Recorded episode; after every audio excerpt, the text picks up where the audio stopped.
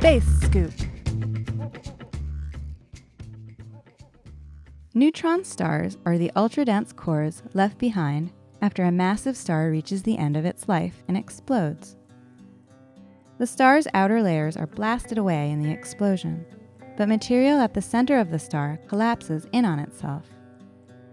This forms a tightly packed ball of material, and what we end up with is the densest, meaning most tightly packed, object known in the entire universe outside of a black hole, a neutron star. This new space picture shows a group of stars called a globular cluster. These are some of the oldest objects in space, almost as old as the universe itself. This means many of the stars within have already lived their lives. The most massive have long since exploded, leaving behind several neutron stars. Using a neutron star within this cluster, along with several others, astronomers have worked out the relationship between the star's mass, how much material they have, and how big they are.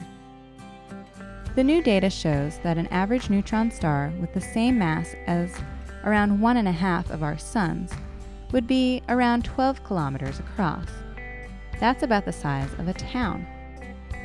With all this material packed down into such a small space, neutron stars are unbelievably dense objects.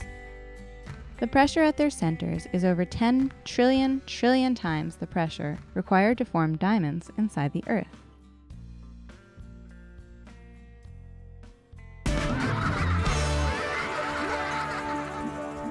Space Scoop is brought to you by NASA's Chandra X ray Observatory and Universe Awareness.